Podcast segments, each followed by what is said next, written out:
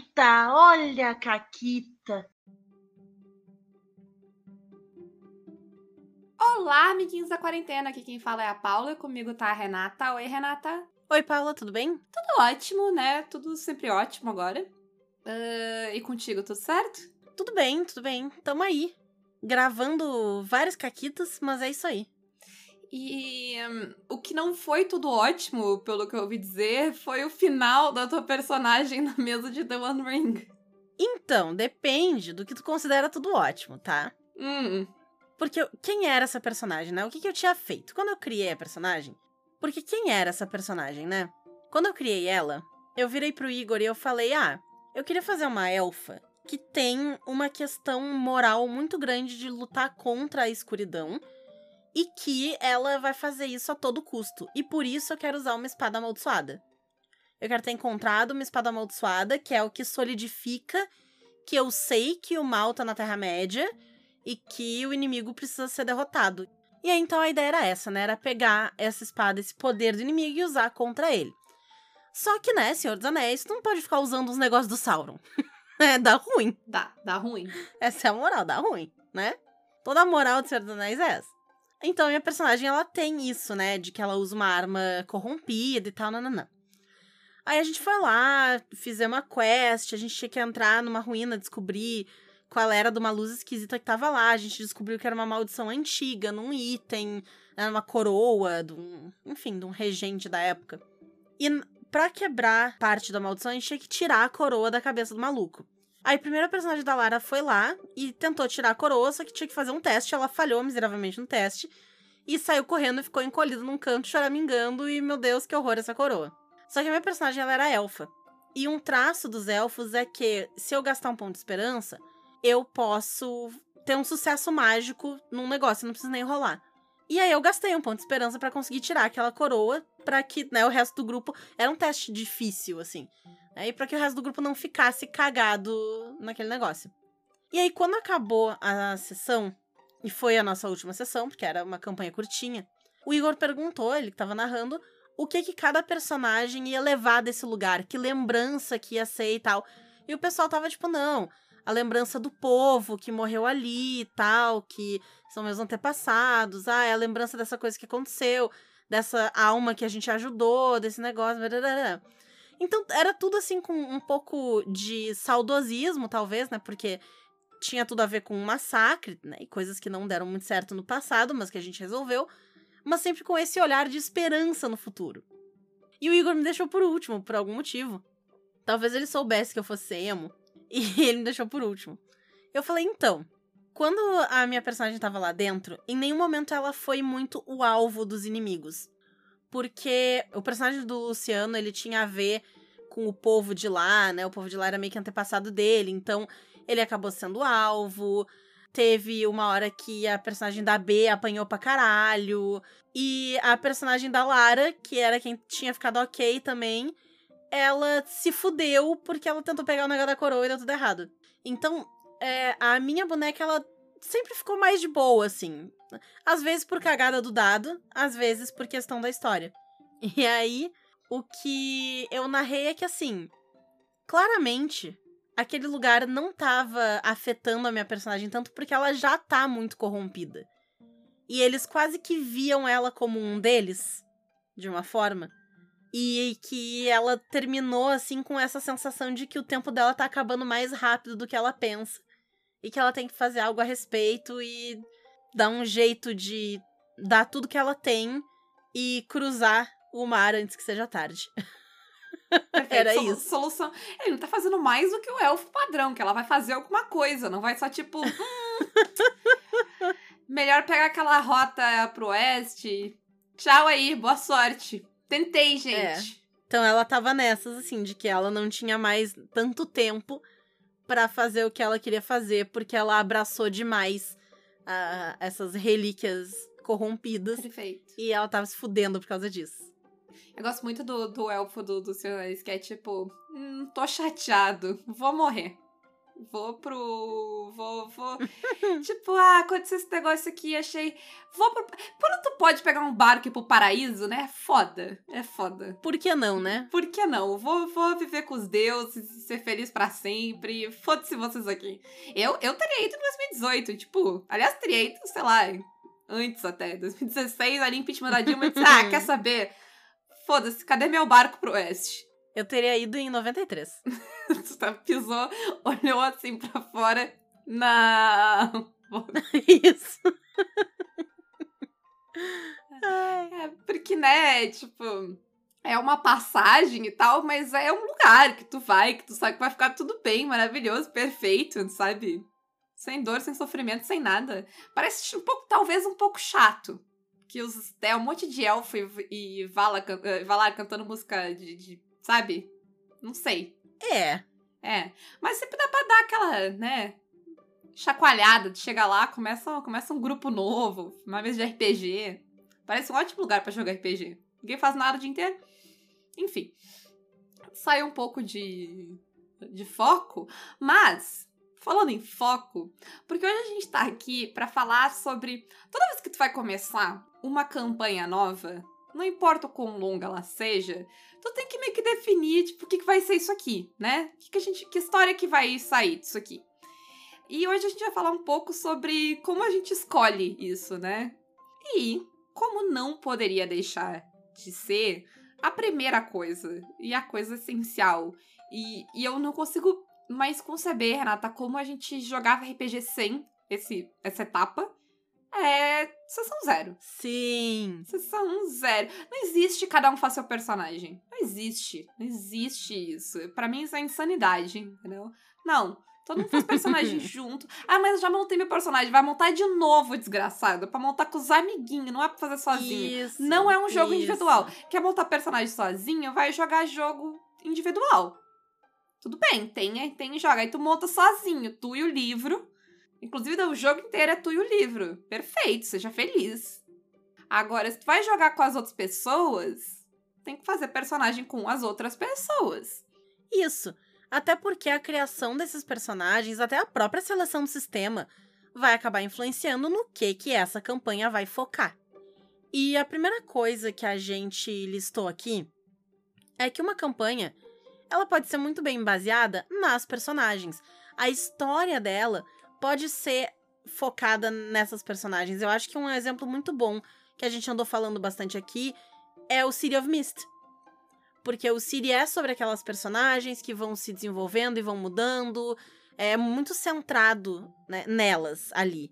Né, na Sim. evolução, na mudança dessas personagens. Tanto que o próprio processo de criação de personagem do City of Mist ele vai definir uh, o tipo de de treta, né? O tipo de conflito que vai ser mais importante, uh, como aqueles, essas personagens se relacionam com o mistério, o tom da.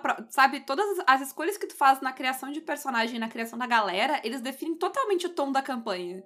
Eu acho que nem tem como fazer o contrário no City of Me, sabe? Como tu pensar a história e aí. Não.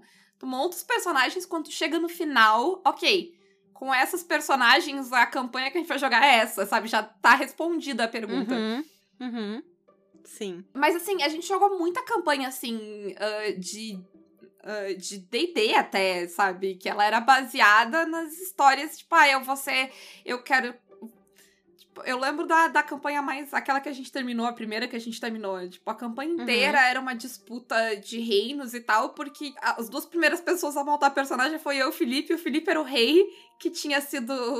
Uh, né, no esquema O Homem na Máscara de Ferro, o irmão dele tinha usurpado o trono e botado ele na prisão. E eu era a pessoa que queria ser rainha. Então, tipo, dali a campanha virou uma disputa.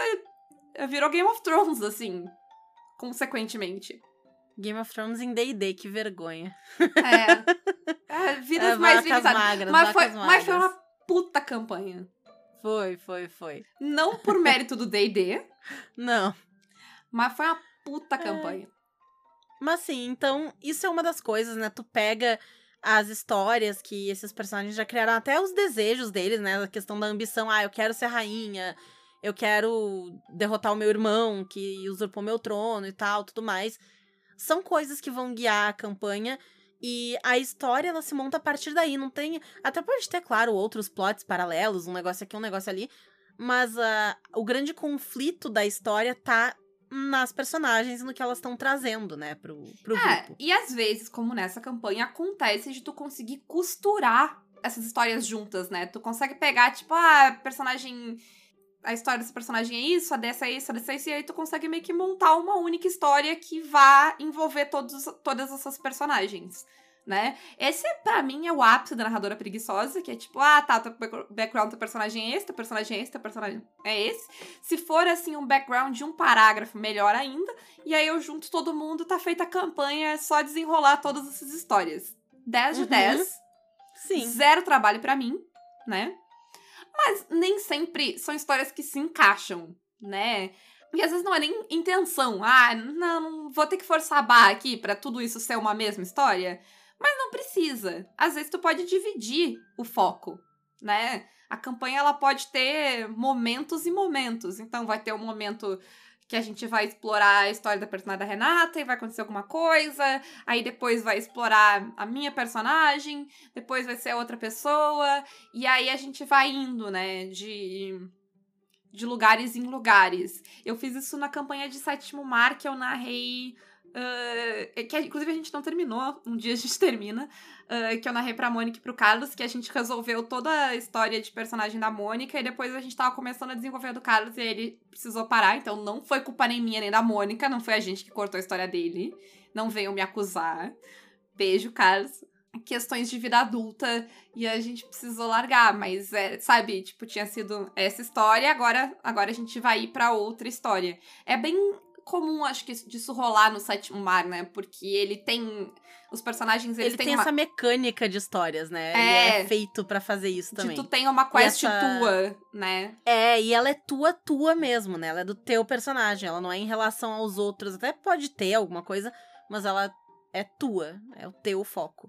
Então eu acho que então, mesmo sim. se tu una todas elas, né? Num... tu deu aquela costurada, ainda assim ele vai dividir um pouco mais o foco por causa disso.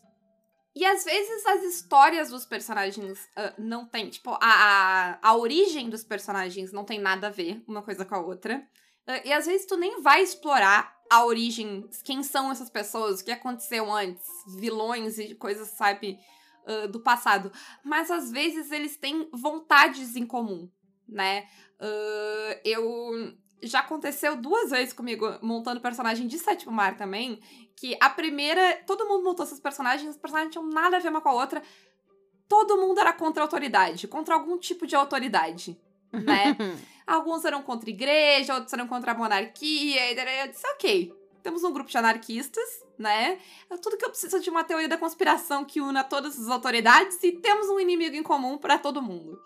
E, e agora, recentemente, a mesa dos padrinhos, eles tudo são meio explorador e tem uma parada de ah, de investigar coisas de história e de itens e papapá. E aí eu disse, ok, então a gente vai ter uma campanha que vai ser centrada em itens mágicos, sabe?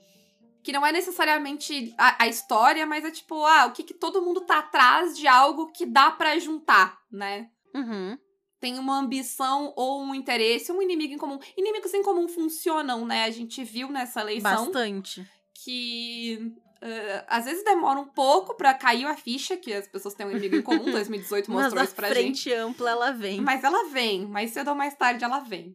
E aí, outro jeito que a gente pode contar histórias é definir que existe uma história nesse mundo, existe um problema maior nesse mundo. E as personagens, elas vão orbitar esse problema, elas vão resolver esse mistério. No episódio passado a gente falou bastante, né, da aventura de máscara de Nelatotep, porque, né, é, a gente tava falando de Cthulhu, é bem isso. Tem um problema que são cultistas fazendo merda ao redor do mundo e as personagens estão orbitando ao redor disso. Não entra em voga na aventura. O foco da aventura não é a história desses personagens, quem eles foram. Quem eles foram só molda quem eles são agora. Sim. É, e os objetivos deles estão direcionados a resolver esta putaria. Objetivo, Então- O objetivo do personagem é se interessar por essa história que está acontecendo, né? Isso, exatamente. Então, Tolkien é muito são- isso, né? Pensando Uhum. no, no medieval fantástico, que é o favorito do, do RPG, Tolkien é muito isso. Se vocês pegarem os livros, inclusive, todos os personagens têm a profundidade de uma folha de papel, porque não é sobre eles, é sobre o derrotar o mal e pipipi, e, e eles só vão nessa história. Né? O, o Igor sempre gosta de brincar que o, o Legolas fala uma única frase pro, pro Frodo, que é "Ah, e tu tem o meu arco. E eles nunca mais se falam o resto da história inteira. e eles não se falam antes disso também. sim. Ai. Mas então vão ser histórias que, como todos os personagens vão ter que ter um interesse, porque isso é a parte essencial, né? Eles precisam estar interessados em resolver essa merda. Porque tem uma merda, que é a história, né? É, é, né? Tu tem que ter esse interesse aí. Então é importante que isso seja feito de. A, a gente pensou um de dois jeitos. Se vocês tiverem mais jeitos, fiquem à vontade pra nos contar. Mas ou alguém vai vir, vai propor a história. Então, tipo, ó, galera, eu queria narrar um negócio assim, assim, assim, assado. Vocês topam? E aí, quando as pessoas topam, elas vão criar personagens que vão estar interessados em resolver a treta proposta. Porque afinal, este é, esta é a combinação da mesa. Por bem ou por mal, né? Porque às vezes é por escolha, às vezes tu é só o Frodo e tu tem uma herança desgraçada, né? Mas, de alguma maneira, tipo, tu tem que linkar o teu personagem a essa história, né? Pro bem ou pro mal. Uhum. Isso aí. Nem que tu seja o Sam, de eu só tô acompanhando meu amigo, né? Isso. Ou que tu seja o Gandalf, que sabe de um milhão de coisas e que tem o Isso. poder de todos Tu os pode ser o. Pippin, só tô aqui fazendo merda, entendeu? Mas eu tô aqui. Tô indo junto. Isso, tô junto, tô junto. É o que importa, é o que importa. Ai. E o outro jeito seria, na sessão zero, todo mundo cria qual vai ser esse problema juntos. Às vezes isso é natural, né? Às vezes na montagem Sim. de personagens começa a surgir que, tipo, Uhum. ah, eu vou fazer um personagem assim, eu vou fazer um personagem assim. E é tipo, hum, e se esses dois personagens, sabe? E se, e se, essa, e se essa coisa aqui da minha história linkar com essa coisa aqui da tua história? E aí quando tu vê, existe uma história da campanha que é única, que todo mundo vai colocando, sabe? Vai botar a sua história ali naquela uma coisa e se cria ah, uma proposta juntos. Às vezes é bem orgânico isso, inclusive. Dependendo do sistema, acho que até mais do que outros. Sim, a gente já comentou aqui da nossa mesa de Dungeon World, em que a gente era tudo não humanos que estavam indo contra os humanos que tinham sido escrotos com todas as outras raças que existiam, e eles eram babacas genocidas. E a gente fez isso, né? A gente teve essa ideia e a gente criou os personagens. Eu nem lembro o que, que veio antes, o ovo ou a galinha. Mas se a gente fez todos os personagens não serem humanos, e aí depois a gente pensou nisso, ou se a gente pensou, ah, vamos fazer um negócio de cagar na cabeça de humano? Vamos. E aí a gente fez. Eu não lembro o que, que qual foi a ideia que veio antes. É. Mas foi uma dessas, dessas ordens aí. Sim. E a gente, né, fez todo o esquema baseado nisso. Até a gente acabou juntando os nossos personagens na mesma ideia. Tipo, ah, na primeira sessão, na, né, na primeira parte da aventura, a gente tava tudo num circo, que a gente tinha sido capturado e colocado num circo como aberração. E a gente queria fugir dali, escapar e tal. Então a gente incorporou isso. A gente pegou o problema da mesa, que era humanos são escrotos, e incorporou isso nos nossos personagens, e não o contrário. Sim, sim. Eu acho até. na- mas aí foi mais eu que propus a, a história dos dragões também, né? Tipo, hum, e se os capitalistas do mundo fossem dragões e a gente fosse caçar eles, né? Aí, a gente, porra, vamos fazer um bando de, ca- né, um bando de, de caçadores de dragão inspirados em comunistas e bora. Né? E aí todo mundo comprou a ideia também. Uhum, sim. Eu, mas eu acho que é isso. Quando se tu vai ter essa uma proposta, tipo, a gente vai jogar uma campanha pra fazer isso, tem que estar muito claro pra todo mundo, tem que estar muito de acordo, né? E a proposta tem que ser essa. Aí não.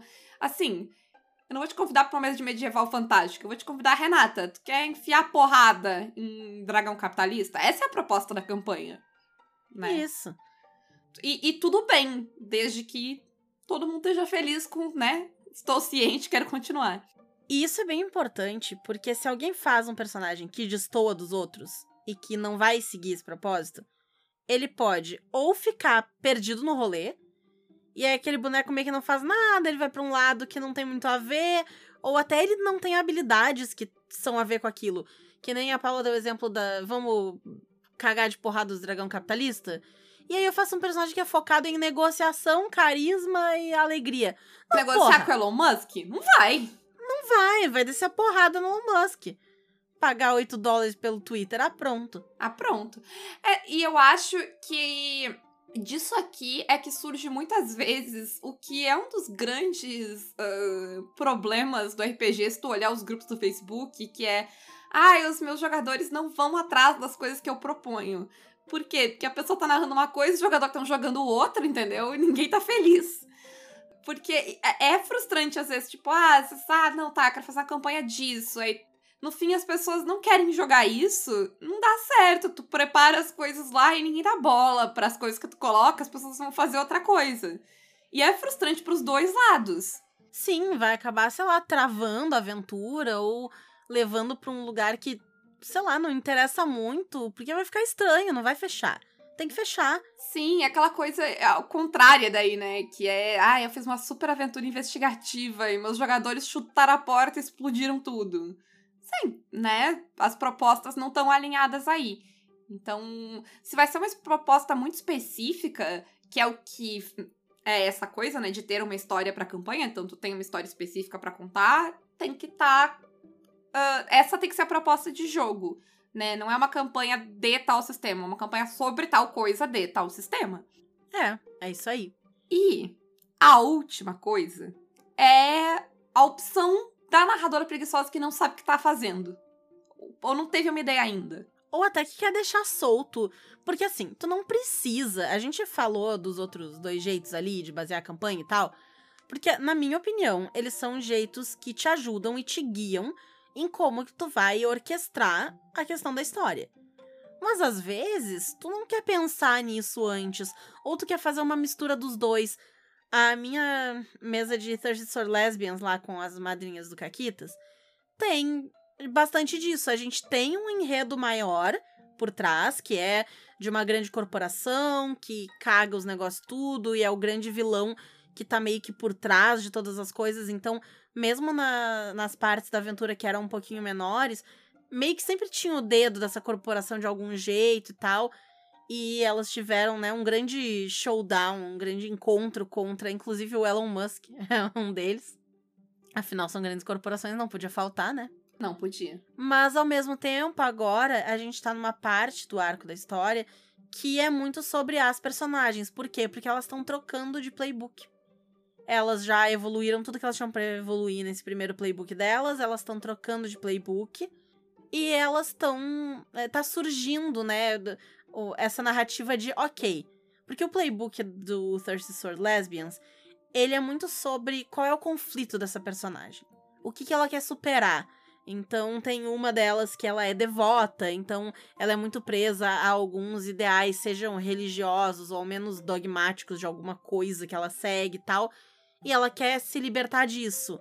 Ou a jornada para ela deixar de ser uma devota é ela se libertar disso, quer ela queira ou quer isso aconteça de uma forma mais orgânica e não seja algo que ela busque ativamente. Então agora a gente tá nessa hora de, ok, os playbooks estão mudando. Isso quer dizer que o conflito interno da personagem tá mudando.